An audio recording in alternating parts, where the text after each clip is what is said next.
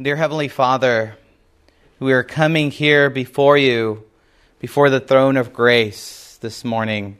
And we're asking, Lord, for your Holy Spirit to be present in this place. Lord, may people hear your words and not my words, is my humble prayer in Jesus' name.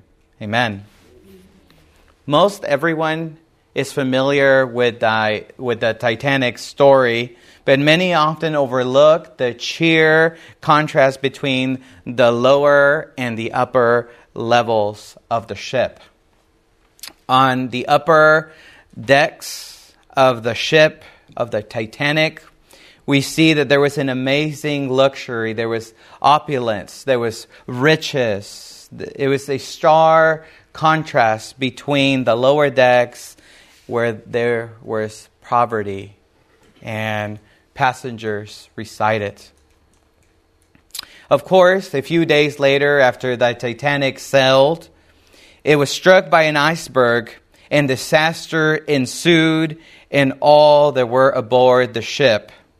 No matter their social economic status, no matter how they felt in that moment, immediately after the tragic iceberg, we notice in that moment that there was a disturbing contrast. For those that were on top of the ship, the tragedy was still that they were oblivious to what was going on. But for those that was on the lower deck, reality struck. Those that were up in the upper deck, everything still looked magnificent. Everything looked great. Life was great. But for those in the lower decks, where the iceberg hit, it was a different story because soon enough the issues of water gushing and flowing through the hallways began to rise to the upper decks. And in the final moments, the Titanic broke up and it was succumbed by the icy depths. Sooner or later, the issues of life's lower decks, through they remain oblivious, will nevertheless rise to the top. Truthfully, many of us here are on the same boat. We have been broken up and we have been sunk down and it feels like our boat is shredding water. It feels like we are sunking down. In fact, it feels like our entire world is going under. On the public sphere, in the outer decks of our life, on our public life, we might show people uh, through our social life or just as we go around and we greet each other, we might usually show great things, even impressive things. We look because we like to put ourselves as competent, capable people. But when we take a closer look, beneath the surface, underneath the rubble, and often in private moments, we all here, we know. We know the truth that lies beneath. We see people's true brokenness, debilitating shame, and so much more. We see the icy waters rising. And right there, right there, in the lower decks of the heart, deep within ourselves, that's where our spiritual life takes true shape and texture. And whether we are a newborn Christian or whether we've been following Jesus for some time now, most everyone is asking, how do we live in a rhythm and practice a life that connects to the presence of Jesus? Our text this morning we are beginning a new series, a new vision series this morning in rhythm and practice, a short series about the need to realign our hearts in the presence of Jesus. How much is needed for that for us today? A vision about what type of church we want to become. What type of people do we want to be? We want to be a people who are in rhythm and in practice, intentionally placing ourselves in the presence of Jesus. So I invite you to open up your Bibles to Matthew 7, verse 24. Matthew 7, 24. This is a famous passage that Jesus concludes the best sermon ever told. Some have called it the Kingdom Manifesto. Some have called it the Kingdom of Ethics. And Jesus talks here how we ought to live with God and others. And as, we as he shares in his famous Beatitudes, the blessings for the poor and the meek, and the sermon elevates his expectations for love and for loving others by saying that murder is not just taking a life, but hating a life. Adultery is not just infidelity, but it is lust and greed of the heart. This is where he shares the need to turn the other cheek when you if you are slapped and to go the extra mile for your enemies. So here he mentions giving to the needy. He mentions that we are to pray the Lord's Prayer, not to worry, but to seek first the kingdom of God and his righteousness. And all these things shall be added unto you. Here he warns about judging others, about the challenges that continually we have to face of seeking and asking and knocking, and even warns about false prophets and preachers, and advises us to look at their fruit as the genuine source of their connection to God. So, after all of that is said, Jesus is about to close his sermon. And to close his sermon, he says the following words Matthew 7, verse 24. Therefore, whoever hears these sayings of mine and does them, I will liken him to a wise man who built his house on the rock. And the rain descended, the floods came, and the winds blew and beat on the house, and it did not fall, for it was founded on the rock. But everyone who hears these sayings of mine and does not do them will be like a foolish man who built his house on the sand. And the rain descended, and the floods came, and the winds blew and beat on that house, and it fell. And great was its fall. Jesus summarizes how, how people might react to hearing his teaching. And people react in two different ways. First, there is someone who not only hears and understands what Jesus says, but does it. Such a person is like an individual who has built his house on a foundation on the rock. On the other hand, the second is someone who is either does not hear Jesus' words and does not act on it and or hears it, and this one is like a foolish person who built a house on a sandy foundation. It is so tempting to think that Jesus is drawing here from his previous ex- experience. After all, wasn't he a builder by trade? Maybe he's giving guidance as a carpenter or as a builder from his previous experience to a potential customer who wished to build his home. Might have good views, might have excellent access, might have a convenient location, but we know that that house would not stand because it was not a, is, not, is not a suitable foundation on which the house was built. In other words, not, uh, not acting on the words of Jesus is like ignoring the advice of a builder and putting up a house where its foundations can be eroded and the house collapses. Jesus teaches us A form of foundation is a life that is well lived.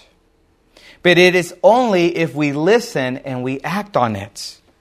The language that Jesus uses this is to conclude his great sermon taps into the ancient well of Judaism known as the wisdom literature, which we all are familiar with in the Proverbs, in the Songs of Solomon, and others. A genre of literature in the system of thinking that is lost to us now in the modern world today, but it was common to the listeners of Jesus' time. And wisdom is not intelligence. It's not necessarily acquisition of information because we all here must have a lot of information. Just check your pockets or at your purse. You have a little device there that you can Google things. But just because we have all that information in our pockets doesn't make us wiser than our ancestors were. It's not like when it comes by education, by wisdom. Simply put, a wise person, according to Scripture, is the one who not only hears and understands what Jesus says, but puts it into practice. Gathering data from scripture and doctrine is not the key factor to a life that stays deeply connected to the presence of Jesus. Scripture describes two types of people the wise and the fool. The wise are those who are upright, have integrity, pursue good, are trustworthy, they go out of their way to be kind. They, they attend the weak. They attend the, the vulnerable.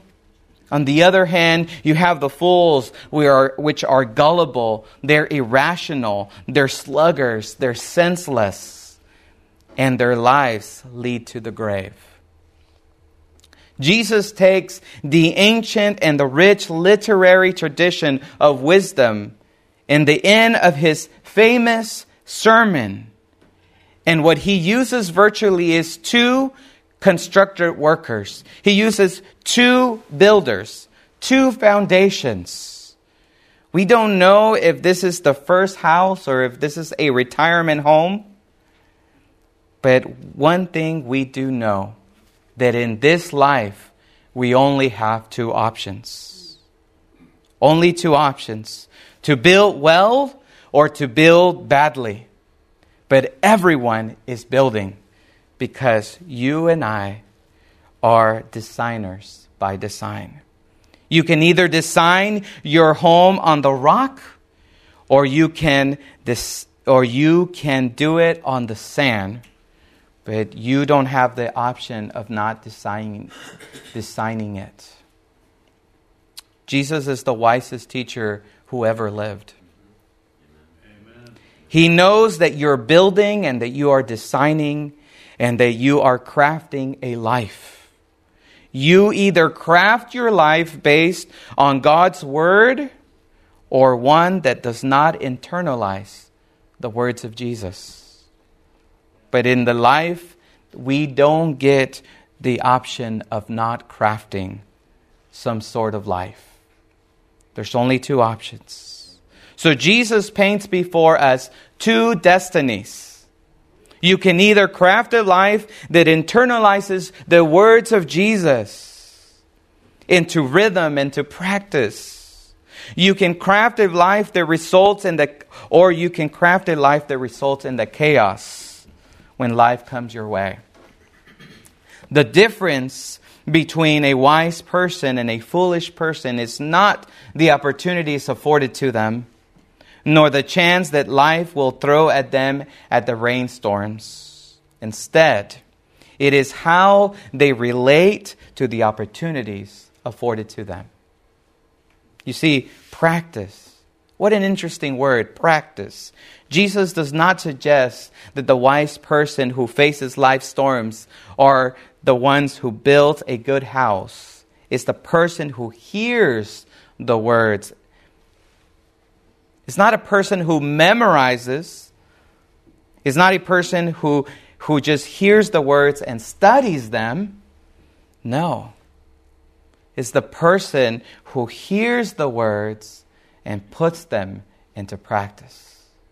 What good is it to hear something if we don't put it into practice? What good is to do and continue to do the same thing over and over again, expecting a different result, but retaining the same result? How do I become the type of person who does not just do things or does good things here and there? How do I become a kind of person who it becomes instinctual? And I'm not talking about here about legalism. I'm talking about obedience. If Jesus says it, I will do it. And how do, how do I make it so that my life is not just I'm laying a brick here, a brick there, I'm laying a nice stairwell here and there, but it's, it, it becomes instinctual. My natural reaction is to do what Jesus does. The wise person is the type of person who has developed the kind of character over time and instinctively designs a well founded house. For our purposes today, we just want to ask the question how do I become the kind of person who instinctively pursues God? The first thing, my first reaction when I wake up in the morning is to pursue God. The first thing as I'm going through the grocery store, my instinctively reaction is to pray. How do I live in rhythm and in practice a life that connects to the presence of Jesus? I came to faith during my freshman uh, year in college. And it's kind of a crazy story because my parents allowed me to, uh, after I graduated from high school, they allowed me to go to Puerto Rico and to study abroad. I was just 17 years old. I was new in the faith. And this is the most critical part of your life. As a 17 year old coming out of high school, this is the, this is the time where you have to decide whether the doctrines, the beliefs of your fathers, of your parents, are they your beliefs? No longer is mom and dad there with you. You're there by yourself in a dormitory, in an island, abroad. You have to make decisions for yourself. What am I going to believe? I've been believing this, this thing about Jesus for so long. I have been journeying through the Bible. I have been going to Sabbath school. I have been going through the motions in, in, in, in church. But this is real life. How does, how, what am I going to do now? Mom's not there to remind me that I need to do my devotional.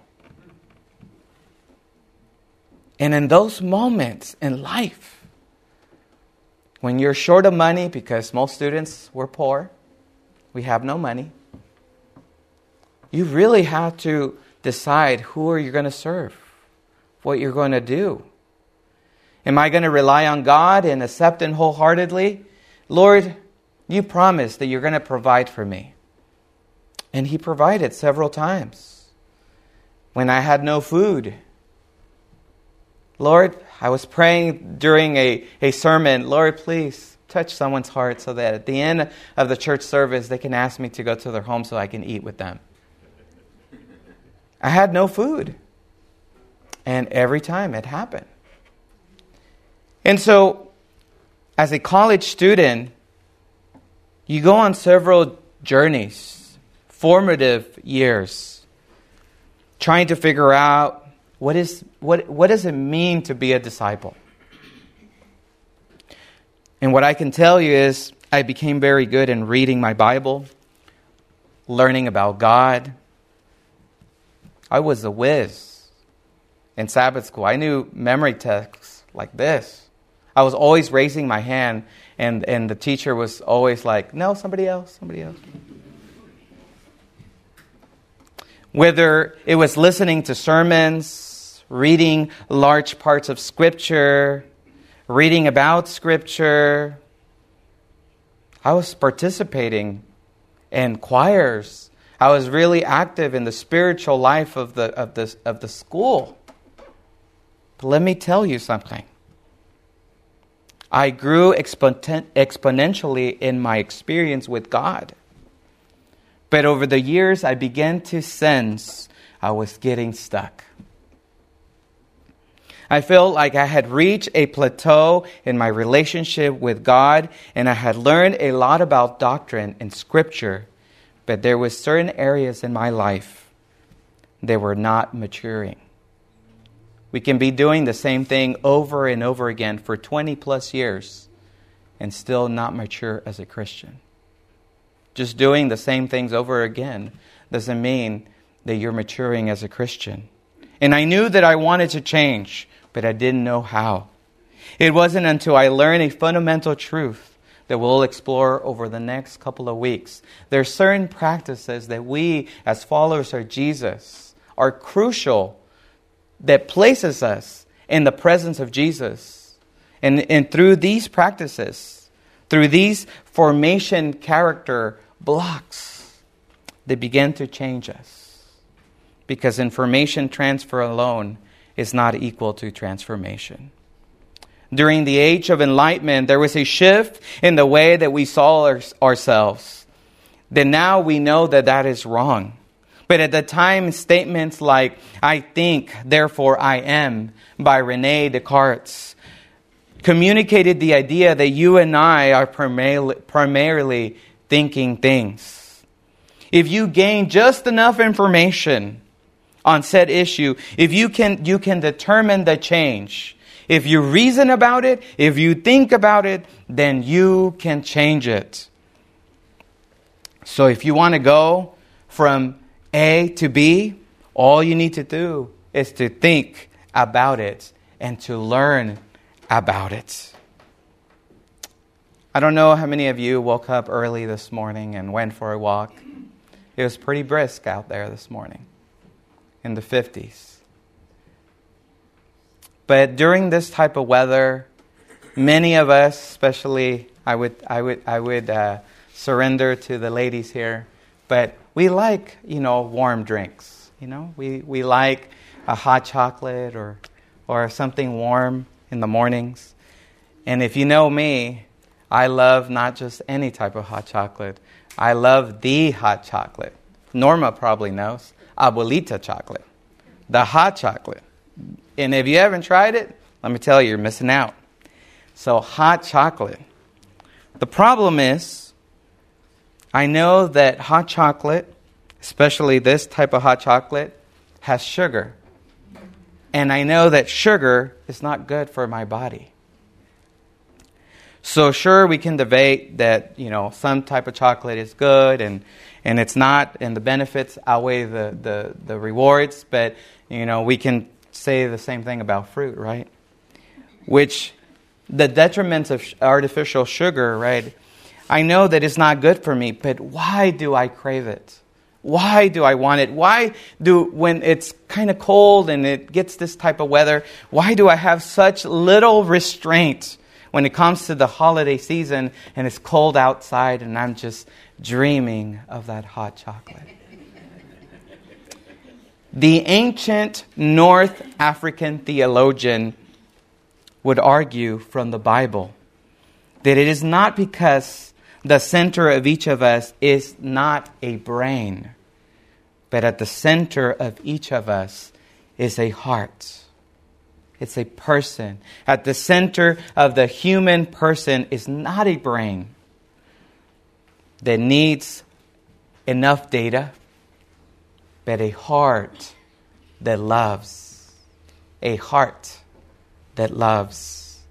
Augustine argues that you are a lover first and a thinker second. There's a famous uh, text in the Bible, 2 Samuel 16. Many of us are familiar with that text, where it says, People look at the outward appearance, but God looks at the heart. Why? Because Tim Keller puts it this way what the heart most wants, the mind finds reasonable, and the emotions find value, and will finds doable. We are not motivated by rational thinking, but by our desire. Translation Edwin is not motivated by the scientific data on hot chocolate. He is motivated by his desire to love hot chocolate. When it comes to our life with God, what we might call sanctification, Paul calls transformation or growing in godliness or in holiness. We can believe the lie. We can believe the lie that suggests that I can think myself into holiness. I can think myself into holiness. I can think myself into transformation. But we just talked about the hot chocolate. The example. Let's talk about something much more heavier. Intellectually, I may believe loving my neighbor is the right thing to do, and it's right and it's true. But why can I keep myself from responding with anger and lashing out at others when they wrong me? Intellectually, I hear the words of Jesus resonating in my mind and in my, in my ears, telling me, why you're staying up late? Why are you watching those things you're not supposed to be watching? Why you're watching your phone late at night, thinking that nobody's watching you? I intellectually I know that that's not right. That's not, that's not building my life towards Jesus. It's deconstructing my life towards Jesus. Why do I have a bad habit? Why do I have problems with cigarettes? Why do I have problem with alcohol? Why is it my life is not engaging a life with the Holy Spirit? Why is it so hard when my friends invite me to have a good time? And then temptation hits, and that's where I'm weak. Why do I believe in sexual purity that is necessary for a human flourishing but then I lose control. I stay too late. I sleep with my phone on my bed.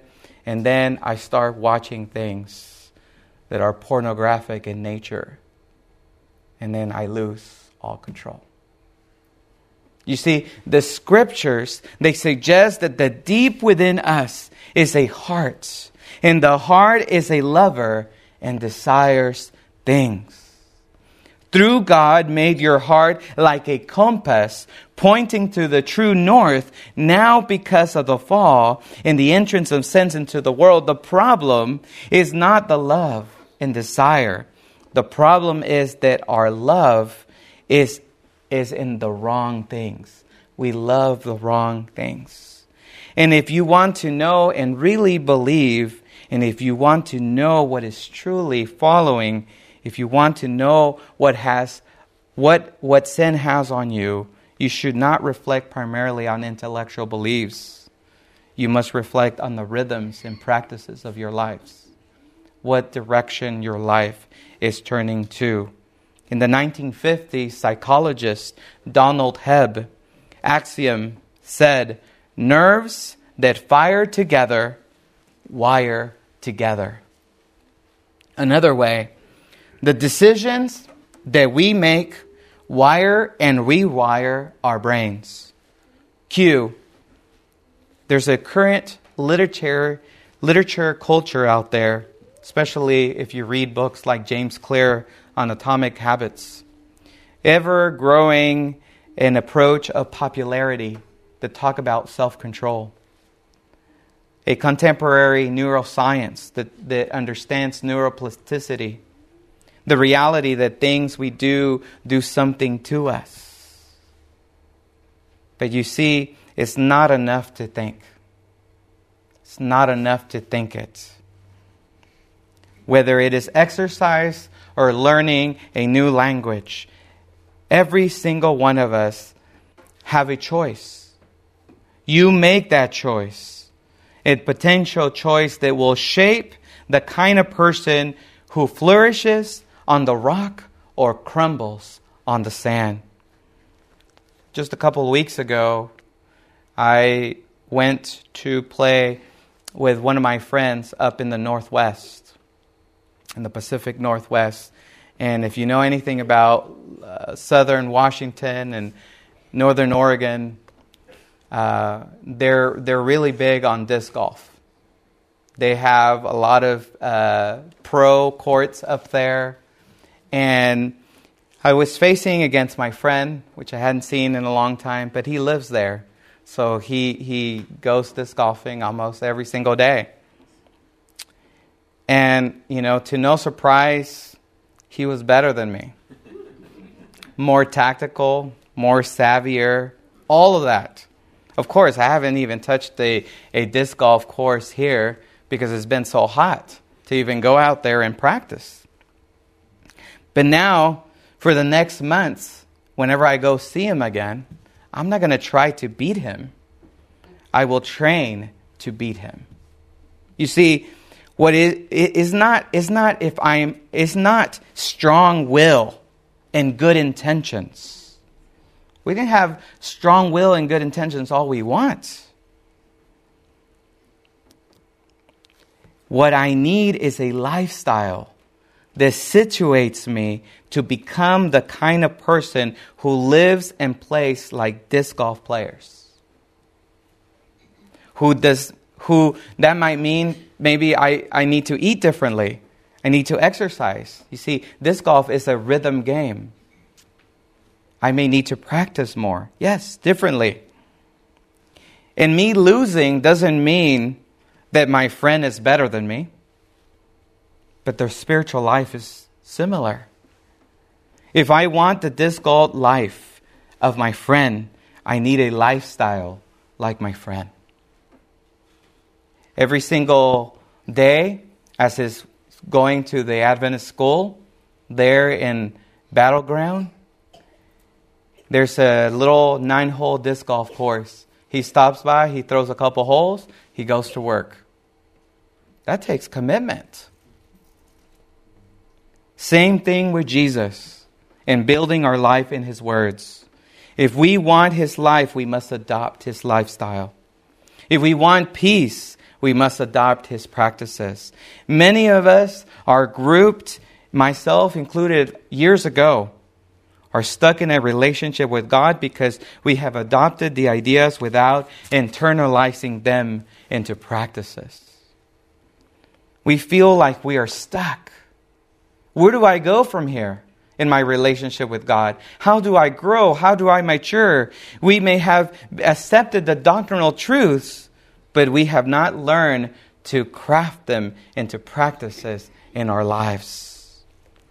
For you see, our modern life and the craftiness of our life in our modern style and even our modern church structure is really difficult for us to craft those things in our lives because we come here, hear a sermon, we come to Sabbath school, and what is that doing? Just receiving more information, more information. And don't get me wrong. I like Sabbath school. I like sermons. I like receiving more information. But it is possible for the church to, to come to the church and to receive more information, transfer, and gain knowledge.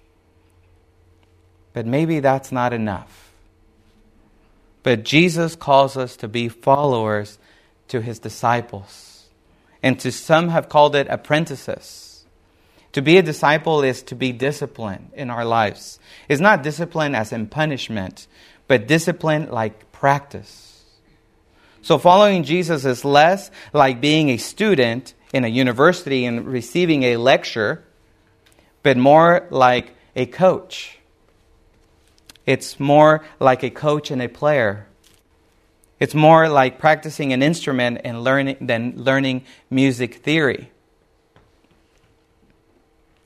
And so over the next couple of weeks, we're going to be looking at different practices that intentionally place us at the presence of Jesus. Because I'm convicted this morning that if we don't practice the way of Jesus, if we don't put the mind over matter, if we are just going through the motions, then we are not building on the rock.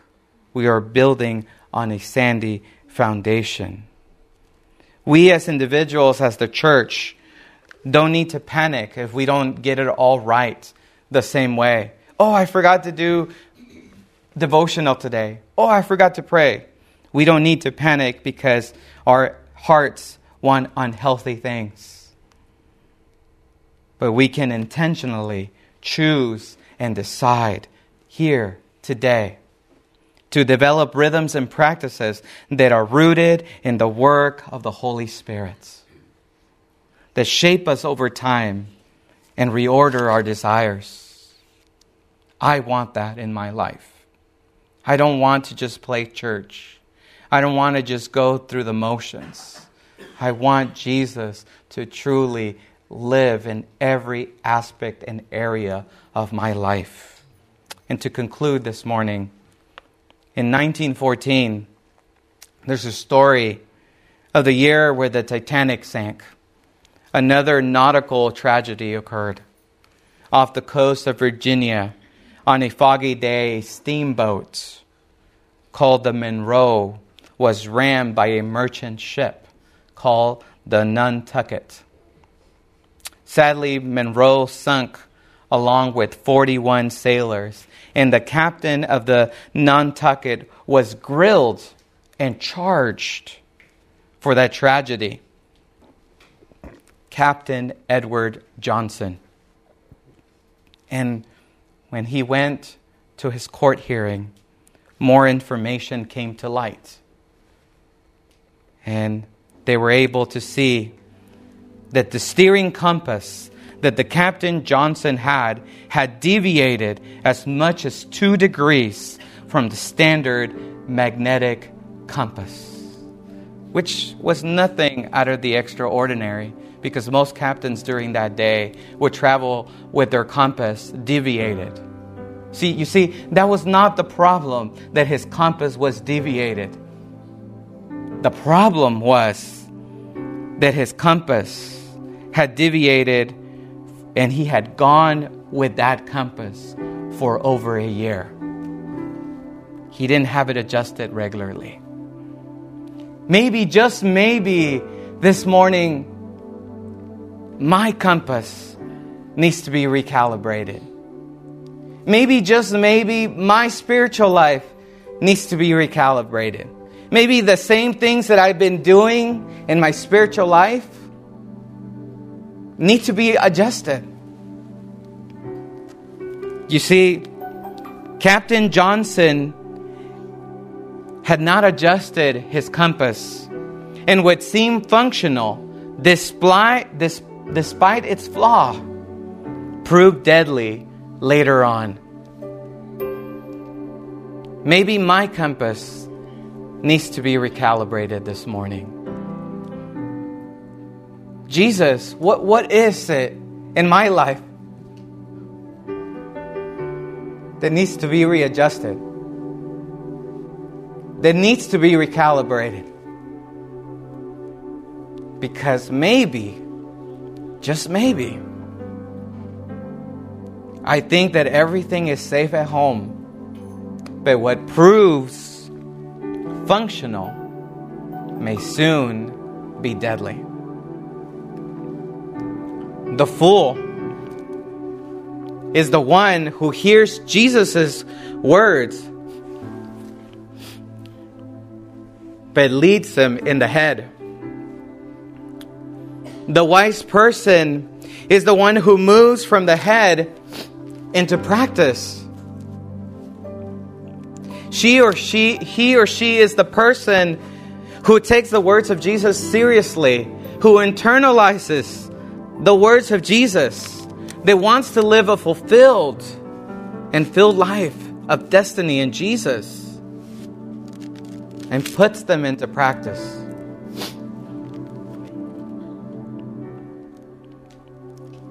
And when everything is done,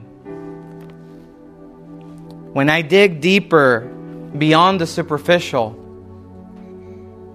when I internalize the words of Jesus in my life,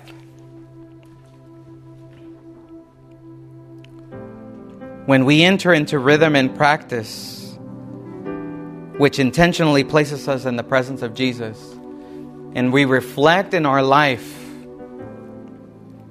despite the rain, despite the storms of life, despite the fog, despite the worry of this world, we will not fall because we have built on the rock. Shall we stand for our final hymn? Dear Heavenly Father, as we leave this place this morning, Lord, we desire to be with you. We want, Lord, for you to be in us. Lord, be with our congregation, be with our families, be with us, Lord. We need you. And Lord, may we be intentional about building on a solid foundation on the rock. May we incorporate rhythms and practices that bring us closer into the presence of Jesus. We ask all these things in Jesus' name. Amen.